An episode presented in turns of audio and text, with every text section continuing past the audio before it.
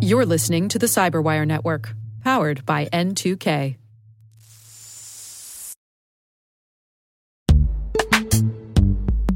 And now a word from our sponsor, Netskope. Netskope is a worldwide leader in SASE and zero trust.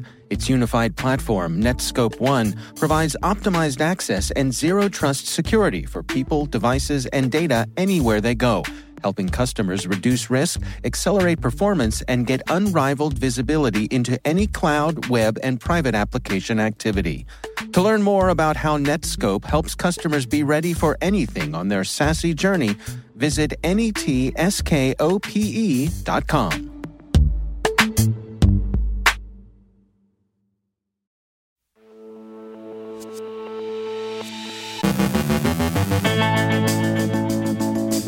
No progress so far in talks over the Ukraine crisis as Moscow's diplomacy and influence operations merge in a narrative of a Russia beset by armed Nazis. Ransomware and cyber threats to OT systems. Ramnit is still up and at 'em in the banking Trojan world. Bots are following big brands in NFT markets. Ben Yelin has an update on NSO Group's marketing attempts to the FBI, an introduction to Dr. Andrew Hammond and the Spycast podcast, and sending that sample in for your doctor may be best to buy locally.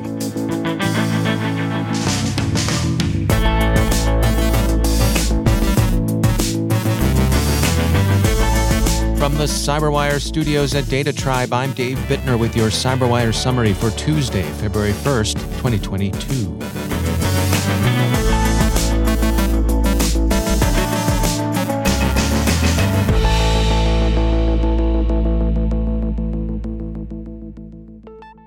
Yesterday's UN Security Council meeting over the Russian threat to Ukraine was marked by acrimony and small progress toward any resolution. A brief portion of the exchange between the Russian and American ambassadors is up on the New York Times' website. A simultaneous translation of Russian Representative Vasily Nebenzia remarks is up first, accusing the Americans of playing to the crowd and making the world uncomfortable we are being asked to convene a Security Council meeting on unfounded accusations that we have refuted frequently. Furthermore, the open format for discussion uh, proposed by the US on this extremely sensitive topic is making this a classic example of megaphone diplomacy and working in public, for the public, rather. We do not think that this will help to bring this council together. Rather, we fully understand that the desire of our American colleagues to whip up hysterics. U.S. Ambassador Linda Thomas Greenfield answered that nothing makes someone feel uncomfortable more than a few divisions assembled on their border. Uh, you've heard from our Russian colleagues that we're calling for uh, this meeting to make you all feel uncomfortable. Imagine how uncomfortable you would be if you had 100,000 troops sitting on your border uh, in the uh, way that these troops are sitting on the border with Ukraine. Colleagues, the situation we're facing in Europe is urgent and dangerous, and the stakes for Ukraine and for every UN member state could not be higher. Russia's actions strike at the very heart of the UN Charter this is as clear and consequential a threat to peace and security as anyone can imagine. The Washington Post describes the sharp exchanges, but negotiations over the crisis continued today on a bilateral basis as U.S. Secretary of State Blinken talks with Russian Foreign Minister Lavrov. The Washington Post describes the sharp exchanges, which include a Russian accusation, probably intended more for domestic than international consumption, that NATO was deliberately marshalling actual literal Nazis, by which they mean Ukrainians unfriendly to Russia, on Russia's borders. Ukraine, Russian representatives argued, is on a path to self destruction through its alleged abrogation of the Minsk agreements which Russia sees as having effectively placed areas of the Donbass under Russian protection. Russia's permanent representative at the UN said, quote, if our Western partners push Kiev to sabotage the Minsk agreements, something that Ukraine is willingly doing, then that might end in the absolute worst way for Ukraine, and not because somebody has destroyed it, but because it would have destroyed itself, and Russia has absolutely nothing to do with this. U.S. President Biden has already issued his own statement on the crisis, warning yesterday that while the U.S. and its allies will continue to negotiate in good faith, quote, if instead Russia chooses to walk away from diplomacy and attack Ukraine, Russia will bear the responsibility and it will face swift and severe consequences. Swift and severe consequences would include, as a minimum, sanctions designed to hobble the Russian economy and exact a personal cost from Russian leaders. Russian President Putin held his own news conference earlier today, the New York Times reports. He was no more ironic than were his ambassadors, although his tone was marginally more moderate than it was when he last spoke publicly about the crisis back in December. The whole crisis over Ukraine, he said, is a provocation entirely made in America. Quote, their most important task is to contain Russia's development. Ukraine is just an instrument of achieving this goal.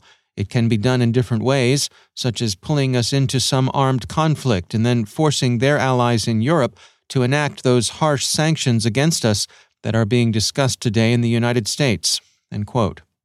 Ukraine's accession to NATO would amount not only to a threat to Russian interests, but a threat to world peace, because, Mr. Putin said, a well armed and supported Ukraine would find the temptation to invade and retake Crimea irresistible, and that would draw the NATO alliance in, and that would produce a global war. So, as Edward Luttwak once remarked, the aggressor is always on the side of peace.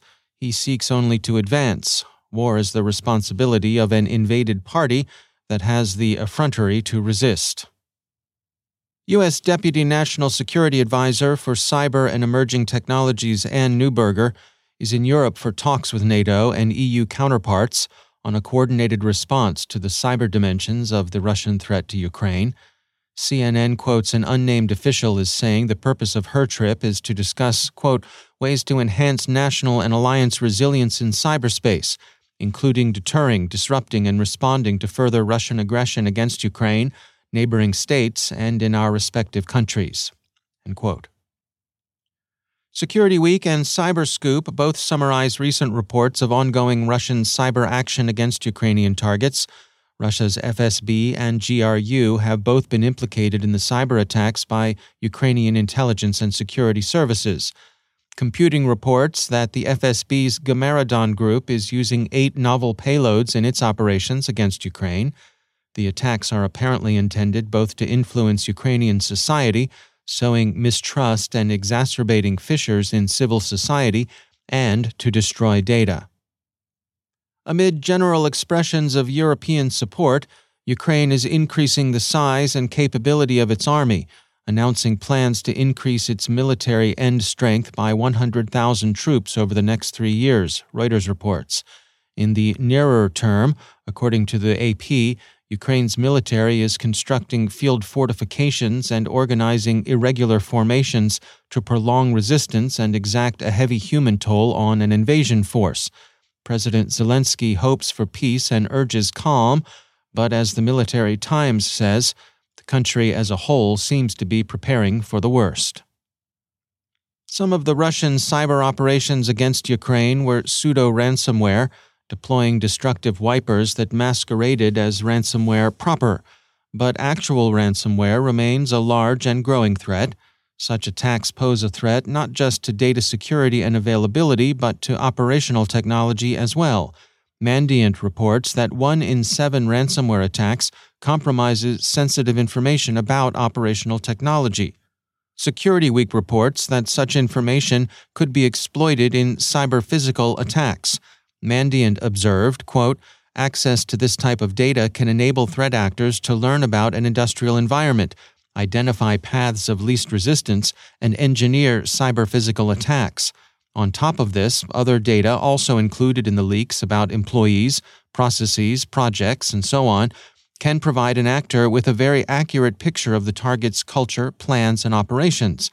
Even if the exposed OT data is relatively old, the typical lifespan of cyber physical systems ranges from 20 to 30 years, resulting in leaks being relevant for reconnaissance efforts for decades, much longer than exposed information on IT infrastructure.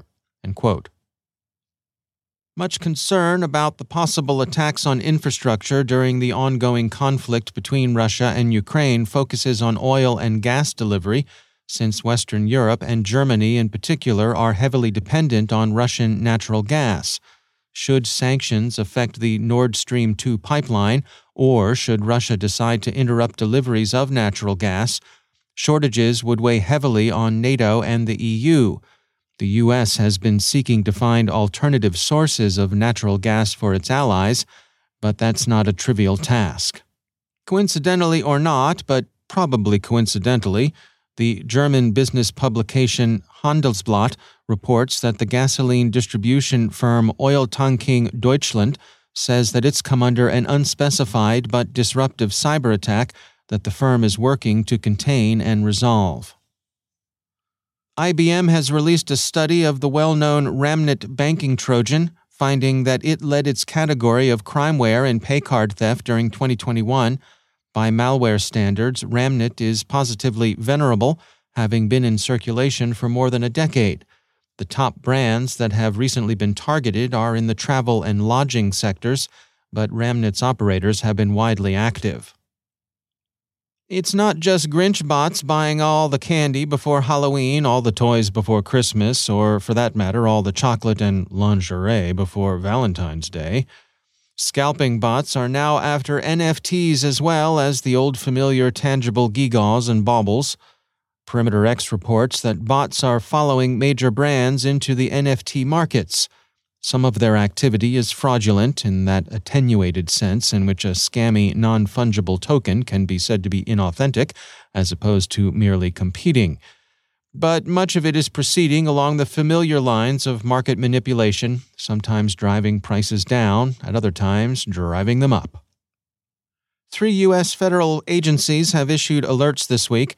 The FBI warns, largely on grounds of a priori probability, that the Olympic Games will afford hackers of many kinds attractive targets. More pointedly, the Bureau also advises those traveling to the Games that foreign intelligence services can be expected to attempt to compromise any devices the travelers bring with them. The Federal Trade Commission, according to the Wall Street Journal, reports that ad fraud in social media is a growing threat. Scammers use the tools available to advertisers on social media platforms to systematically target people with bogus ads based on personal details such as their age, interests, or past purchases, the FTC says. And finally, the National Counterintelligence and Security Center warns that foreign intelligence services are attempting to gain access to individuals' medical information by requiring providers of diagnostic services to share such information with their governments. So if you're in the market for a mail order colonoscopy and you know who you are, best to buy American.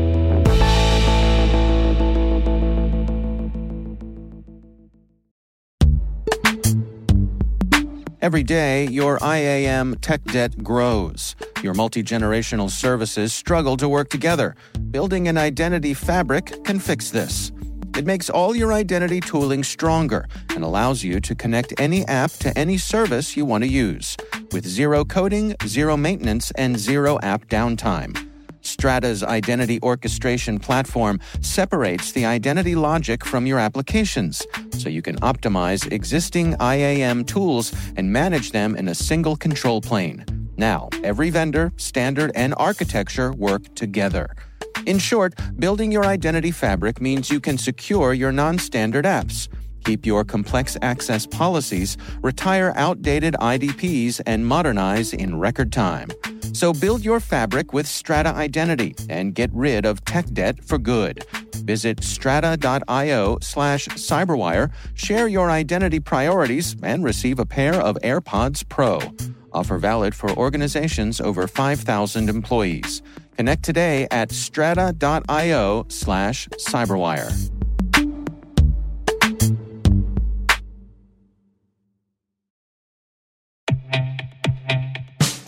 And now, a word from our sponsor, Syxsense.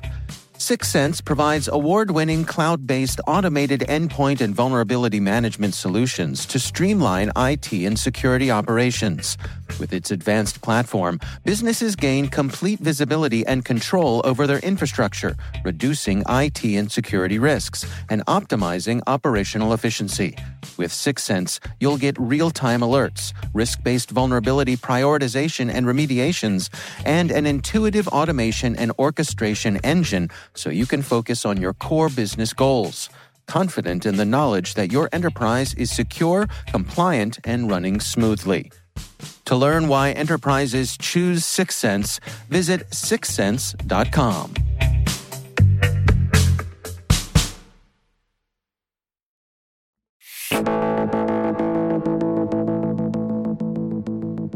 And I'm pleased to welcome back to the Cyberwire podcast Andrew Hammond. He is a historian and curator at the International Spy Museum, also a public policy fellow at the Wilson Center. Andrew, great to have you back. It's great to be back.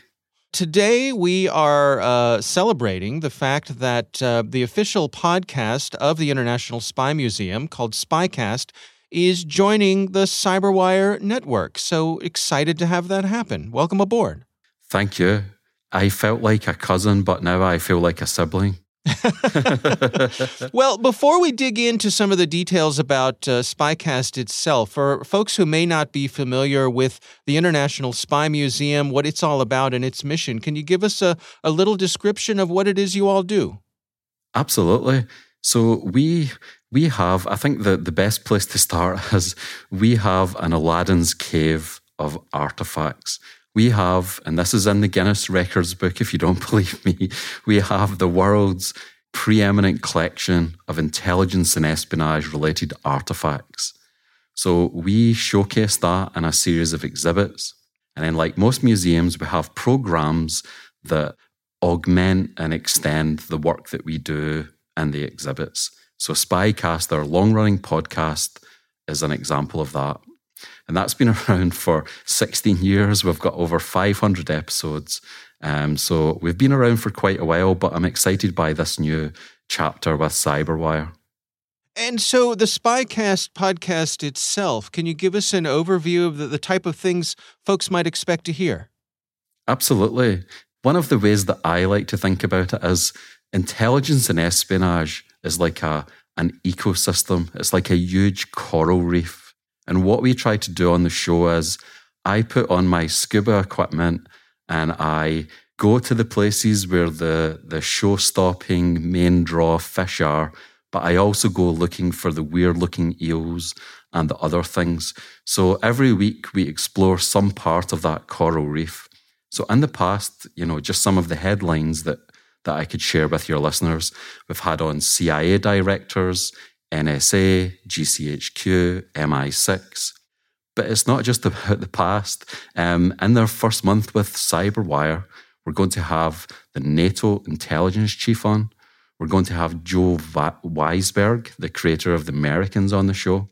Further down the pipeline, a couple that I'm particularly interested in is El Chapo and intelligence and the IRA and intelligence, so the Irish Republican Army. And for your listeners, they may also be interested in some of the other stuff that we have coming up, where there's one that's a former CIA case officer who became a cyber entrepreneur. And there's another one with another CIA case officer who's involved in strategic cyber. So I think that there's what we try to do is just look at the past, present, and future of intelligence and espionage and all of its dimensions. You know, one of the things I really enjoy about a visit to the Spy Museum, and we should say it's uh, right down in the middle of everything down in Washington, D.C., is the combination of the artifacts themselves with the rich, deep storytelling that you all put into the exhibits. And I think that extends to the podcast as well, that, you know, the, those the rich history of the things that you all have collected, but put into context uh, with the stories from around the world. Absolutely, uh, you should. You, we should get you over here, Dave.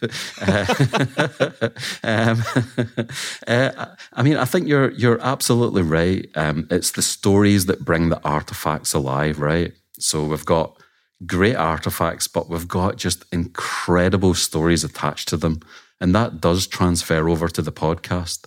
So, for example, last year, I interviewed a 100 year old lady who was in Los Angeles, but during the Third Reich, she was a young Jewish woman that went undercover in Nazi Germany. That's like one of those doozy stories that comes along every now and again. So there's just incredible stories that are attached to the artifacts. And you're right, our location is amazing. We're between the mall and the river. If anybody wants to come to the Spy Museum, it's really nice down by the wharf now. Yeah, the location. I mean, another interesting thing about the location is, you know, maybe New York could also be a contender, but this is one of the global epicenters of intelligence and espionage. This is a city of spies, uh, and it wasn't just during the Cold War, it's happening now. So we're really at the center of the action in many respects. Yeah, there's really something for for I'd say you know kids of all ages, uh, folks uh, interested in this sort of thing. It's uh, if you do make it to DC, it's it's on my list of, of must visit places. And as I said, we are excited to uh, welcome the Spycast to our network of shows. Uh, excited to have you aboard. Uh, so we encourage everyone who's listening to this podcast to check it out. It's Spycast. Andrew Hammond, thanks for joining us.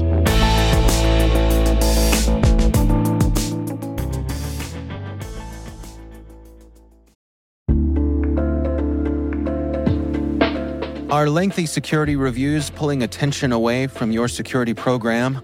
With the largest network of trust centers, Vanta can help you streamline security reviews to win customer trust, save time, and close deals fast. Proactively demonstrate security by showcasing key resources like your SOC 2 or ISO 27001 and provide real time evidence for passing controls. And when a security questionnaire is required, Vanta takes the first pass for you. Visit vanta.com slash cyber to take a self-serve tour. That's vanta.com slash cyber.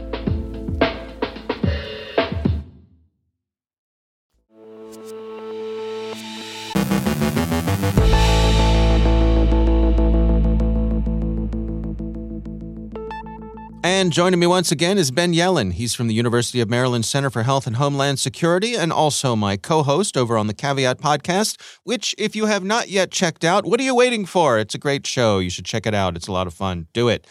ben, good to have you back, Ben. I'll, I will endorse that view. It is a great show. and good to be back with you, Dave. Yeah, absolutely. Um, I want to uh, touch base with you because uh, the ongoing saga of uh, NSO Group and their Pegasus spyware uh, continues, and uh, had some interesting uh, reporting from the folks at the New York Times Magazine about this. What's the latest, Ben? Yeah, so we found out some new, really interesting information. We have covered the NSO story on this podcast and on the Caveat podcast for a long time. This is the world's most potent spyware, as the New York Times calls it, um, Pegasus, made by the Israeli company NSO. It's been used for beneficial purposes by countries all around the world to track terrorists, drug cartels. Uh, it was the technology used to obtain the drug cartel ringleader El Chapo in Mexico, uh, but it's also been used for ill. Uh, so many countries who have purchased this Pegasus spyware have used it to spy on journalists, dissidents, etc. So that's why it's particularly controversial. This investigation by uh, the New York Times Magazine uncovered a couple of pieces of really interesting information.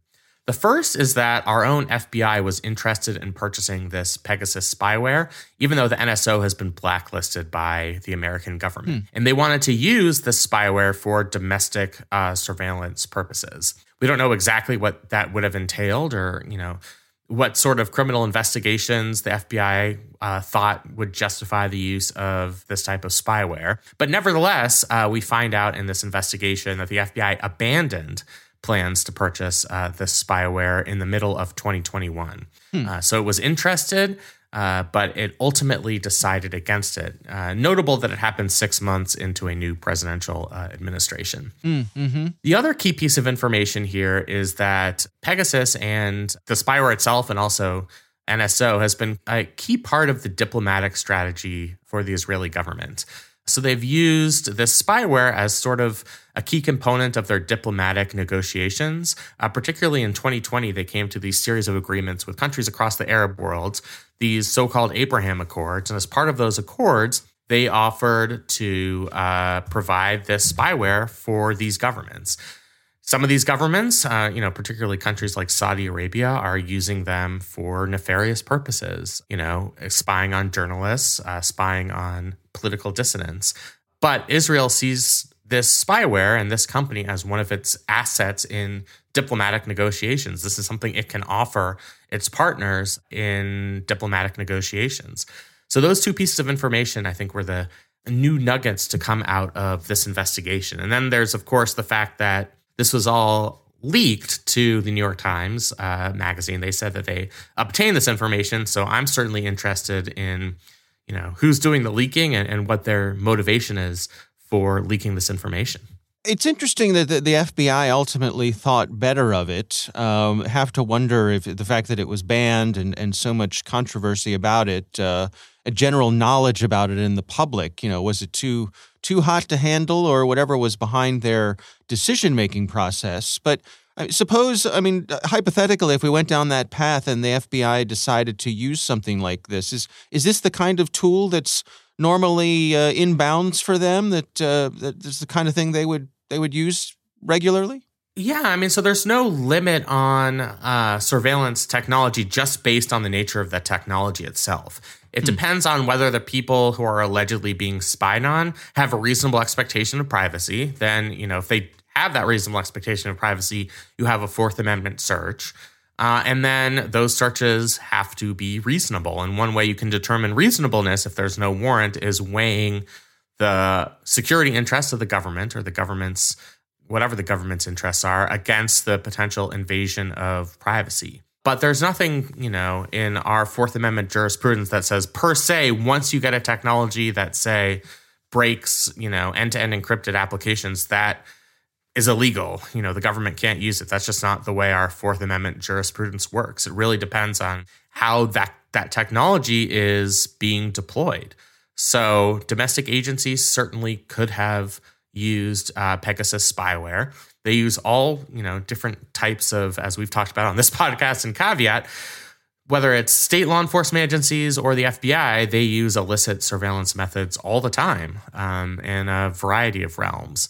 Uh, so, you know, this certainly would have been, depending on how they used it, in bounds for law enforcement. Now, it's a little complicated when you're talking about encrypted applications because people are trying to conceal their communications. So they do have a subjective expectation of privacy. Hmm. And, you know, I think that expectation is reasonable given how robust end to end encryption is.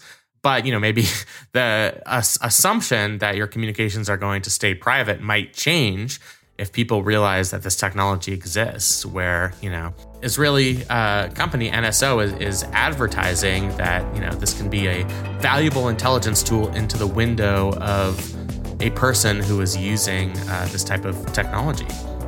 Yeah, it's fascinating. Well, uh, interesting developments for sure. Ben Yelin thanks for joining us.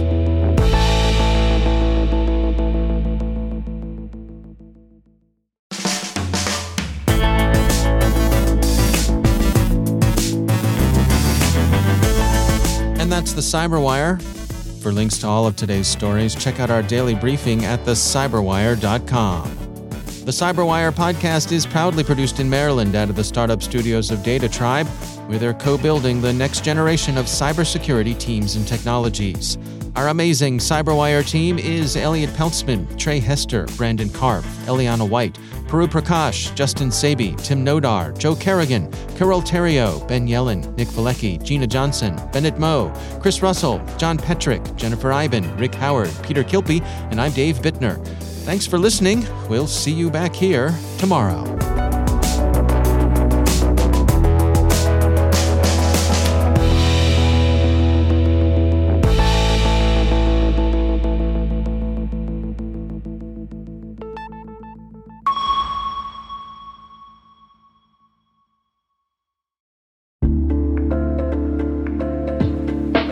Hi, everybody. It's Maria Varmazis here, your host over at T Minus Space Daily, and sometimes a guest on Hacking Humans, too. We here at N2K Cyberwire work hard to bring you concise, intelligence driven news and commentary, and we'd like to know how we're doing. Please take a few minutes to complete our audience survey and share your feedback to help us continue to grow and meet your needs. Visit cyberwire.com slash survey. That's cyberwire.com slash survey to get started. Thanks so much for your input as we reach for the stars. It means the universe to us.